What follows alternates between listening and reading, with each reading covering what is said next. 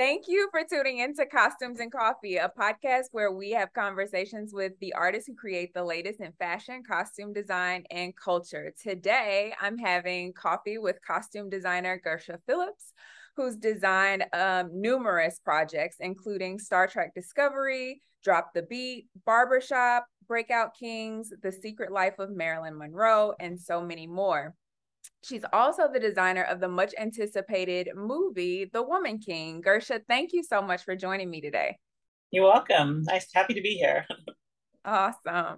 So, are you from? I've read your bio, and it says that you're mm. from London and Ontario. You're from both places. well, I was born in London, England, but I grew up, and then um, we moved um, to uh, Lanigan, Saskatchewan, actually. And so I grew up. I'm a, I consider myself partly a prairie girl, partly British and um, and then mostly, I mean, mostly Canadian now because I've lived most of my life here, my adult life in Canada. Um, but I still, you know, I have a, I go to London as much as I can and Europe as much as I can. And then my parents are, my mom is from Trinidad and my dad was from Nigeria. Oh, so wow. I'm, yeah, I just, I figure I'm just sort of like cosmopolitan at this point. I love it. It's a nice know, like, blend of everything great. Yeah, exactly, exactly. very, so, a very, a very good mix. so, were you designing before you came to the states, and how did you get into costume design? I actually started um, designing in Canada. I've, I've had I predominantly work here in Canada. Actually, I'm based in Toronto, but I do work in the states. I'm a member of 892 um, in LA and also 829 in New York. So I've kind of worked a little bit everywhere. Um, and I got into film. It's a really interesting little story. I was watching the movie Beaches. I think it might be in my bio. I can't remember if it's still there or not. But I was watching the movie Beaches way back in the day, and the title on the card came up costume designer. And it was like, you know, Oprah says, the light bulb moment that you have. And you're like, that's it. And it's funny because I, I had already studied um, not costume design per se, but I had worked in theater. Um, not worked in theater, but I was studying theater, and I took this sort of like program. I was studying fashion design, actually. That's what I was doing, and I took this um, elective when I was in school, um, and it was a theater program, and it was sort of like um, a comprehensive of everything behind the scenes. So you took a little bit of lighting, you took stage design, you also took costumes, and so I ended up working in the costume department, and of course it was you know a perfect fit for me because I had already been studying fashion and knew how to sew and and everything at that time.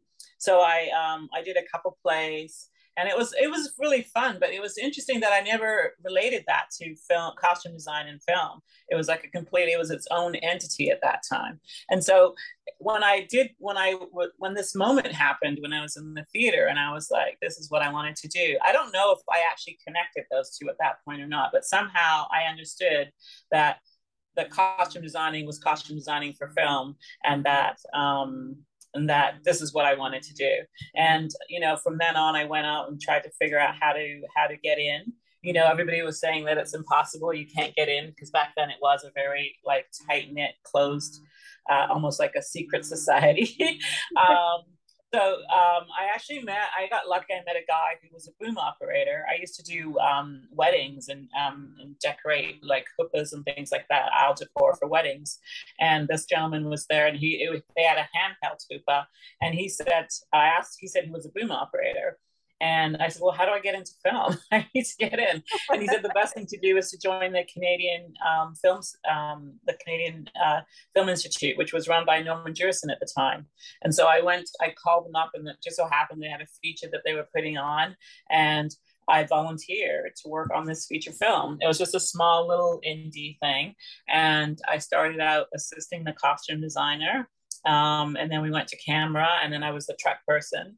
And then um, by the end of the movie, um, uh, the girl who was keying had to leave early, and so I took over and started keying. And then from there, I got um, the makeup artist introduced me to like a director and got me to do some short films. I did like two shorts and um, and then not too long, you know, it took a while, you know, because all these things take time. But I joined the union and started. So I always designed, but then I also did like set work and different things. I loved being on the set. I loved being on the floor where, you know, the action was happening. That was always very exciting to me. And, you know, I, I really loved the idea of telling telling stories through clothing. It was sort of like the perfect match for me, I feel, because I always loved clothing. It was like my passion was was was clothing and and um, and fashion. Um, so this idea of telling story through um, uh, clothing became a really I don't know, it really resonated with me and I really loved it. And it's um, sort of where I am now today. And I, you know, I still, I still am in love with it. You know, there's some days you're not as in love as you were before, you know, when the minutia happens and all the stuff happens. You know, I always say, let's get I have a period that I call my honeymoon period, which is like the beginning when you get the new script and you're getting excited and it's really exciting and fun. And then, you know, the honeymoon period turns into like the long term relationship when you start talking about budgets and all of those other things. so it's always an interesting journey. But you know, I mean, I like the you know, I like you know, I was just doing Star Trek in space, mm-hmm. and then I went to um, 1823 in Africa, which was really cool. And now I'm working in mid century again in uh, in Toronto, um, doing like this um, on the rocks story.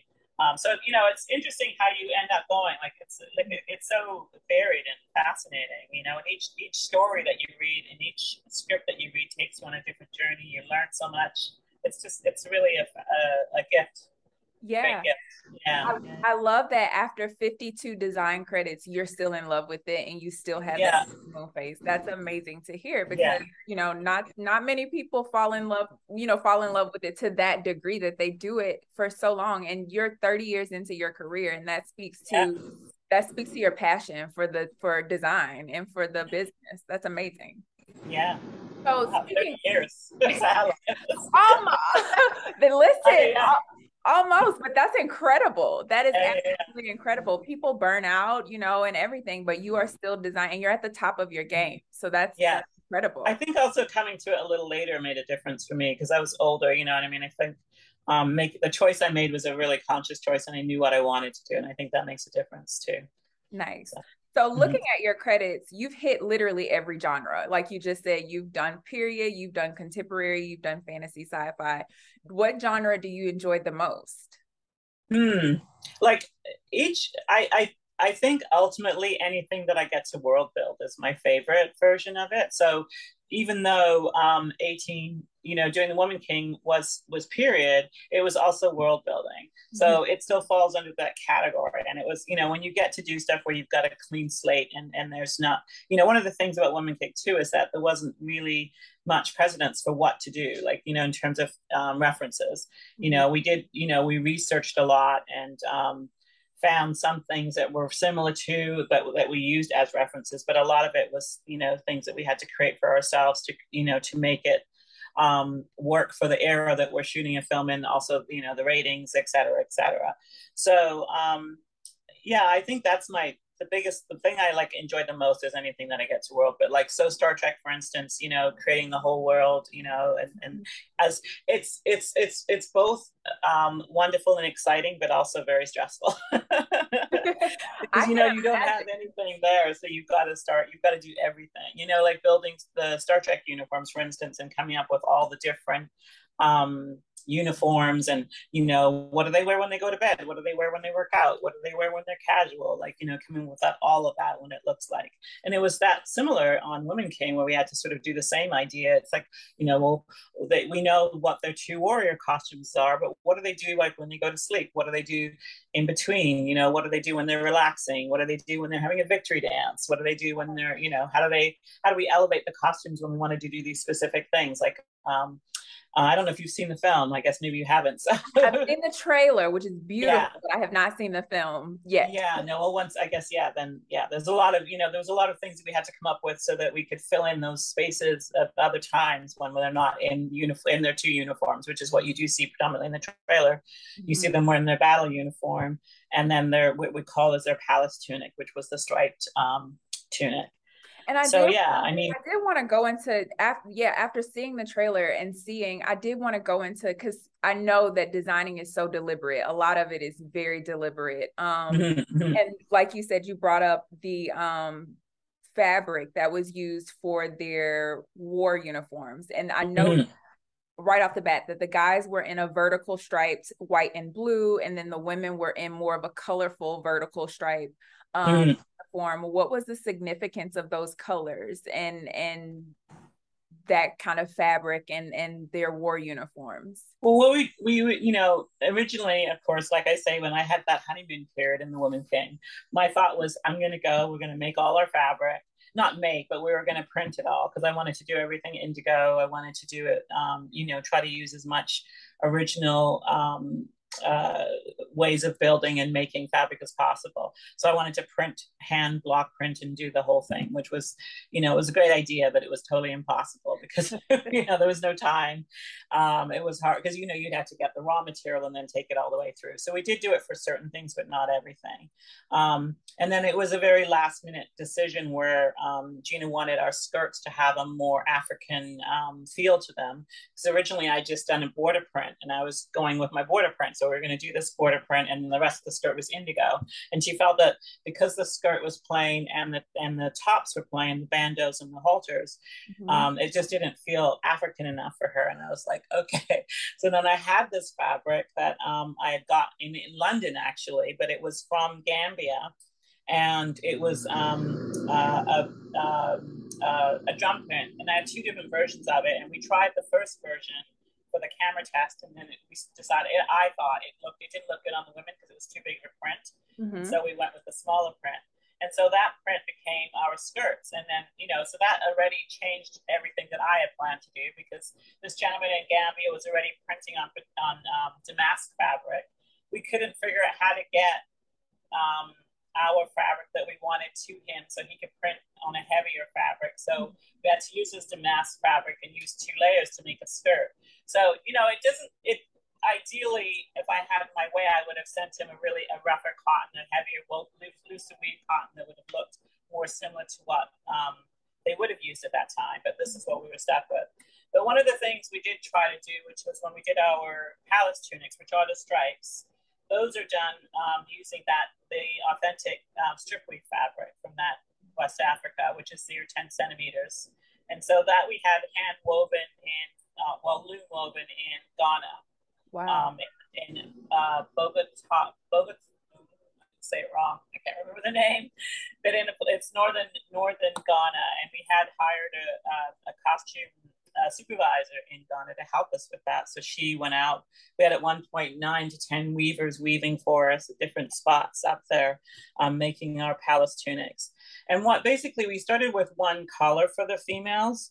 Um, and it was using blue, red, white, and blue. And Gina said, because I was actually using the um, the way they're described in the books, in the in the references. And when Gina saw it, she said it looked I don't know if I'm allowed to say this now on here because she said it looked too American. You might but but that's, that that's exactly what I thought when you first said it. I was like, I bet that looks really American. it did, and so she didn't. We had to change it right away. It was really funny too because really built like that was where they started, and they made too many. So then we had to come up with a new color scheme. So she, I said, well, you know, what can we do that's similar to what it was because it was red, white, and blue. So we went with red, white, and then we put a um, another blue color in it and and then that one was good but then she said she wanted something that was um, a higher ranking look.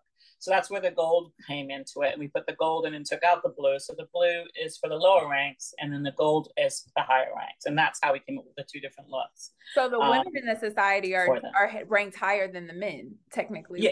the well there's supposed to be there's a, there's an equality that's supposed to happen but i think that the women's um ends up looking higher ranked and also you know it was that was an interesting to try to go back afterwards and fix with especially with the um, the Mignonne and the Migan because they were supposed to be equal you know that's the whole idea of the two people. So we had to that's when we created the breastplate for Siv's character so that he would have a breastplate as well mm-hmm. um, for the one for the one battle and um, and that was interesting because I actually had to make that breastplate because it was like so late in the game when I was like, oh my god, I need to make this breastplate.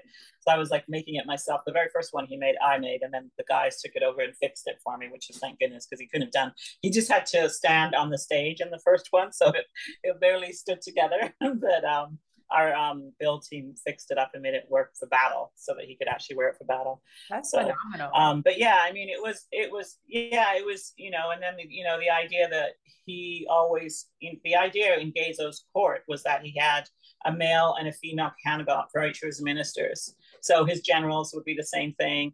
Um, for his spiritual advisors, it would be the same thing. So there's always this idea that there's a male and female for each person, each each um, position. And so, you know, um, we did try, but it was really interesting. It, you're all right. It does sometimes when I look at it, I was like, yeah, it was, it was a lot of work to try to get the guys to feel equal to the women because we focused so much on the women in the beginning. Mm-hmm. Um, and the first battle we do are just the just the women are at the first battle, not the men, and that's how we shot it too. Um, and uh, so yeah, it was you know it was quite a wild journey. I can I imagine. Tell me yeah. about um uh Viola Davis's character Nanisca. There you go. Nanisca. Um, she's yeah. wearing this beautiful. It looks like leather. It may not be leather, but it's weaved mm-hmm. like so yeah. beautifully. This yeah, it's a woven a woven breastplate. Yeah, it is. Wow. It is. So in when we first, if I don't know if you've ever uh, googled the Agojie, because I remember first googling them um, when I when I got the job, and I started not before I got the job actually. I was just you know I had read the, the script, I'd gotten the script, read the script, and started to do research to put together a presentation. Mm-hmm. And I when you first and even in the script it said these the the the, the, the Agojie wearing breastplates with a thousand calories on them. That's how it's described. And then you find these pictures, and they are, in fact, wearing these breastplates with the calories on them and everything. But what we found out was that those those those costumes were put together for those those pictures were take were done for a world fair, um, and they were um, um, like exhibits at world fairs. And they were they went on tour they toured like europe and um, and i think even i don't know if it got all the way to the americas but at that time.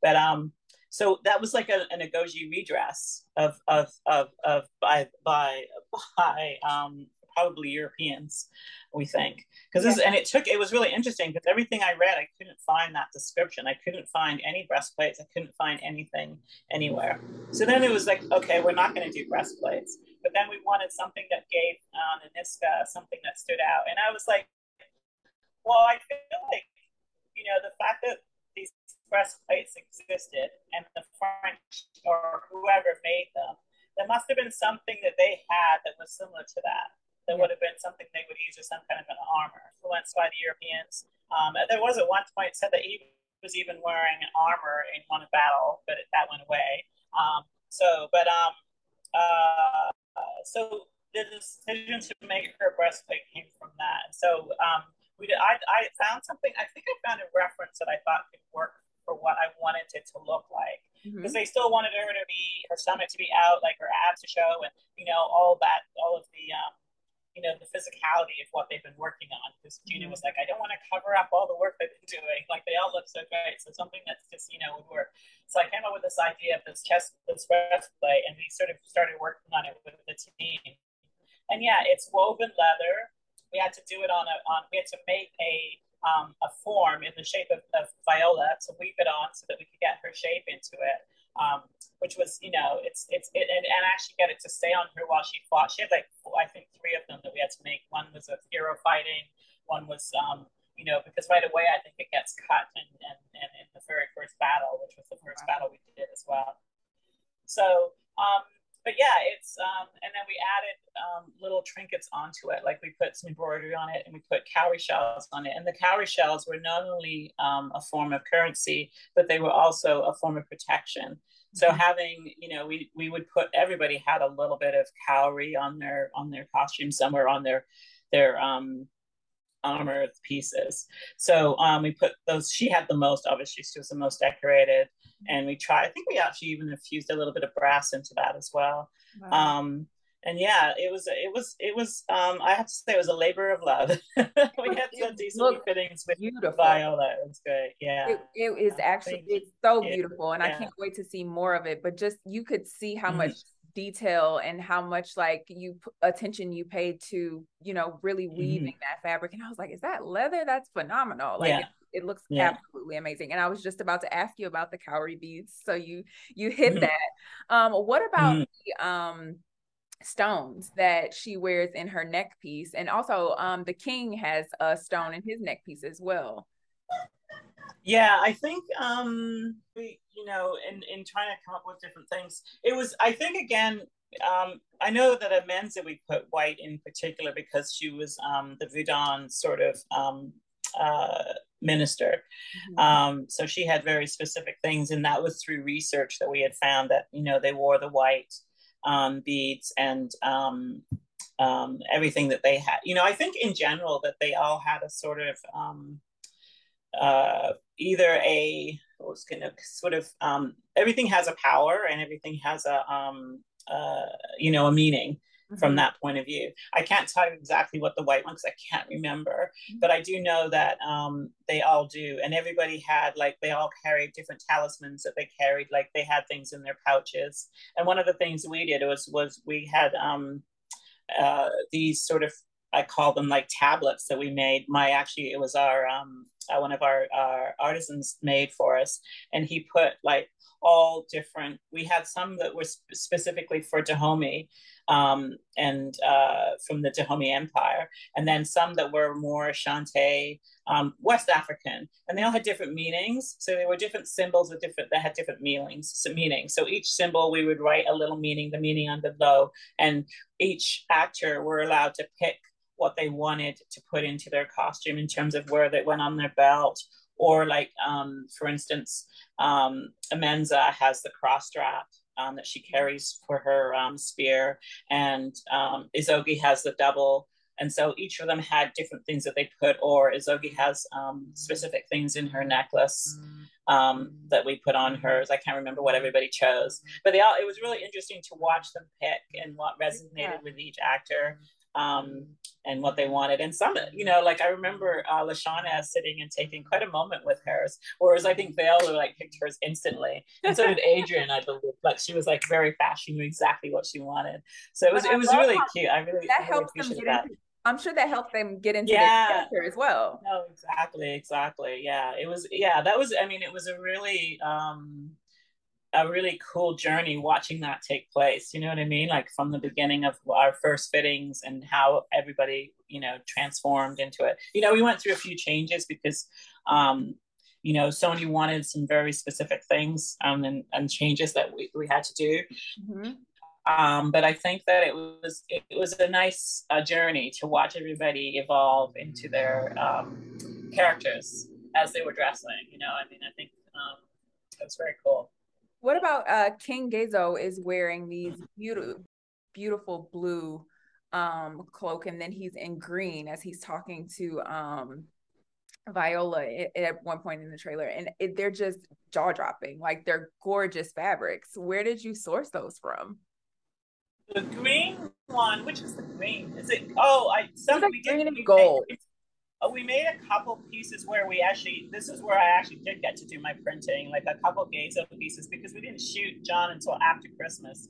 So we had started working on his stuff before um, he got to come to us. So we were able to do some specific prints because it was smaller amounts. Mm-hmm. So we mm-hmm. actually printed, we got stuff not um, screen printed on silk for him. Mm-hmm. So the green one, I think, and, and then we embroidered gold thread into it to add another layer of um, of um, uh, rich wealth and, and, and, beauty to it, just to give him um, that extra, you know, the king, you know, to give him that to be the walking embodiment of the the wealth and the and the and the, the beauty of this world at this time, right? I think that's what the kings sort of place and the wives sort of have this you know they have to feel like that. They have to feel like the wealth and the, embody the wealth and the, and the beauty of, of, the, of the world and the land that they're living in. So that yeah, was the idea with him.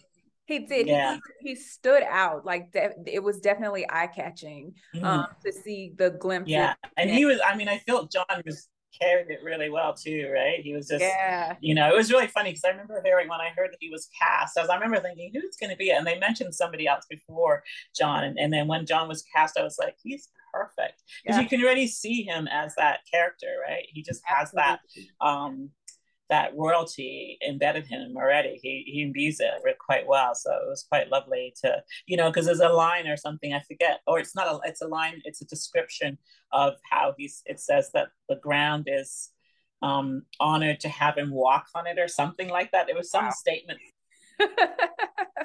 That's quite a line. I wanted to ask you too. Um, you had a beautiful palette to design on. Um, what was it like working with SetDeck and and how did that play into like your design choices um we worked really closely actually because i think you know we were all really concerned about the red um, the clay walls, you know, the, the lovely um, terracotta color, um, and which ends up being everywhere. um, so it was something that you know we were, you know wanted to make sure that the colors that we were picking would work um, with everything. So we did earlier on a really cool um, test where we picked. They had decided they had like a I think about like eight different wall colors that they were looking at in terms of what to use for the palace. And we we brought fabrics. We had a tunic. I think at that time we had one that was ready. Uh, we put together and um, other fabrics that we just tested in front of it just to see what really looked beautiful, what looked good. And we had a couple different um, stand-ins come in in different um, color, you know, different uh, ranges of colors so that we could see different colors on different people, et cetera, et cetera. So that was something that we did really early and it was very, very helpful. And actually everything, I mean, it didn't, I mean, I think everything looked really great. It was, it was surprising that, you know, it ended up being you know, even though it seems so colorful, it ended up being a good neutral in the end. So it was kind of fascinating. You know, it's always a thing because you always think something so colorful would be distracting in some way. But I guess because of the way it, you know, the sun plays and where depending on where the light is sitting, you know, you get very many different colors from it too. And it does work as a lovely, a beautiful background. I mean, the set was just gorgeous. It really was. The palace set was fantastic. We shot in um, mostly in Cape Town or just outside, like predominantly outside of Cape Town. The palace was something that they built in this area called in Durban. We shot some of the country, which was very cool. Um, and so, um, uh, but yeah, all around Cape Town, you know, we are predominantly outside, um, and um, it was very, it was very cool. But yeah, there was a lot of um, interplay and, and uh, conversations about color, etc., with with um, the art department um, and Akeem, and also Polly. So that's very cool. Yeah. And I have to say that collaborating, everybody was very collaborative, and I felt like we worked together really well as a team, like with hair and makeup, you know, creating all the looks we had to do, which you'll see when you see the film, because I mean, I don't think you get to see the intricacies and all the work we did with the trailer, because a lot of it is in other characters that you don't see in that part. Mm-hmm. Um, you know, but I mean, I will say that the, the that the the um, the hair that they did for for all the women was just phenomenal. It was really, yeah. really fabulous. Awesome. Yeah. So my last question for you is what was your favorite costume to design for this project? Or if do you have a favorite? I you know I have a couple. I really love you know, Nanisca's final outfit. I love there's a scene that's called the Blood Oath scene where all the women are in white. That's beautiful. Um, and also because we for like Nanisca and um, Amenza and um, uh, Amenza and Izogie, they have a specific thing they wear in that one, so it's really beautiful. Um, you know, I mean, it, the wives are, are, also quite stunning in a different way because you know, coming up with you know, because I mean, at that time they were just been wearing wraps around their waist and they were topless. So coming up with ways to innovative ways to make white look different and then keep it as authentic-ish as possible. Do you know what I mean? And yeah, you know, by using silks, but blending in, you know, we did some hand on silks, we did some block printing on silks and things like that, just to help us, you know, bring the Africanness back to the silks. You know what I mean? Just yeah. to bring that feeling back into it. So, and then mixing silks with African fabrics and things like that. It was a lot of um uh, a lot of really cool, creative, ingenious things that we were doing. I have to say, and I hope people appreciate it because you know, I mean, obviously we just take licenses with some things, so mm-hmm. they're not as true to form as they should be. But um, I think you know the uh, the the end result is pretty beautiful, and it was the idea is to show um, this this um, world, this pre-colonial Africa in in in the beauty and the glory that it probably did exist in and we've never seen before you know so i think that is um, the most important part. You know, the word that everybody kept saying that it needed to look elevated and, and it had to be um, aspirational. That's the word that came from Sony. yeah, so yeah. that's the word that always was so it was an important it was an important factor that had to have that feeling about it. So I feel like you know, in some cases, maybe it's not as true to form as it, it would have been. That's, you know, having not had a camera at that time to actually put a lens on it and know what was going on, you know, and also because we're taking, you know, something that's, you know, from a different time and then trying to convey this a message in 2022 with people with the, the, you know, the, um, uh, how can I say it? You know, when you have a, a, a a way of looking at something. You can only see what you see. So sometimes you have to push something a little bit further for it to resonate in the way it needs to resonate. And I think that's, you know, hopefully what we did was enough that it kind of works on both levels. Well, listen, if the, if the trailer is any indication of the richness and the elevation that's coming and the beauty of your mm-hmm. creativity in, in designing what we haven't been able to see in pictures, like you just said, I'm telling you, like it's gonna be a mm-hmm. hit. You're already getting Oscar buzz. I definitely read that t- t- today while um doing a little yes. research. So Crazy. I look forward. Crazy. I look forward to seeing the film, and I look forward to really just seeing um how it elevates you and how it elevates your career because it's definitely a must see. So I appreciate well, thank you. Time. Thank you. Thank you so much. And thank you for tuning in. Be sure to subscribe so you don't miss out on the next episode. See you soon.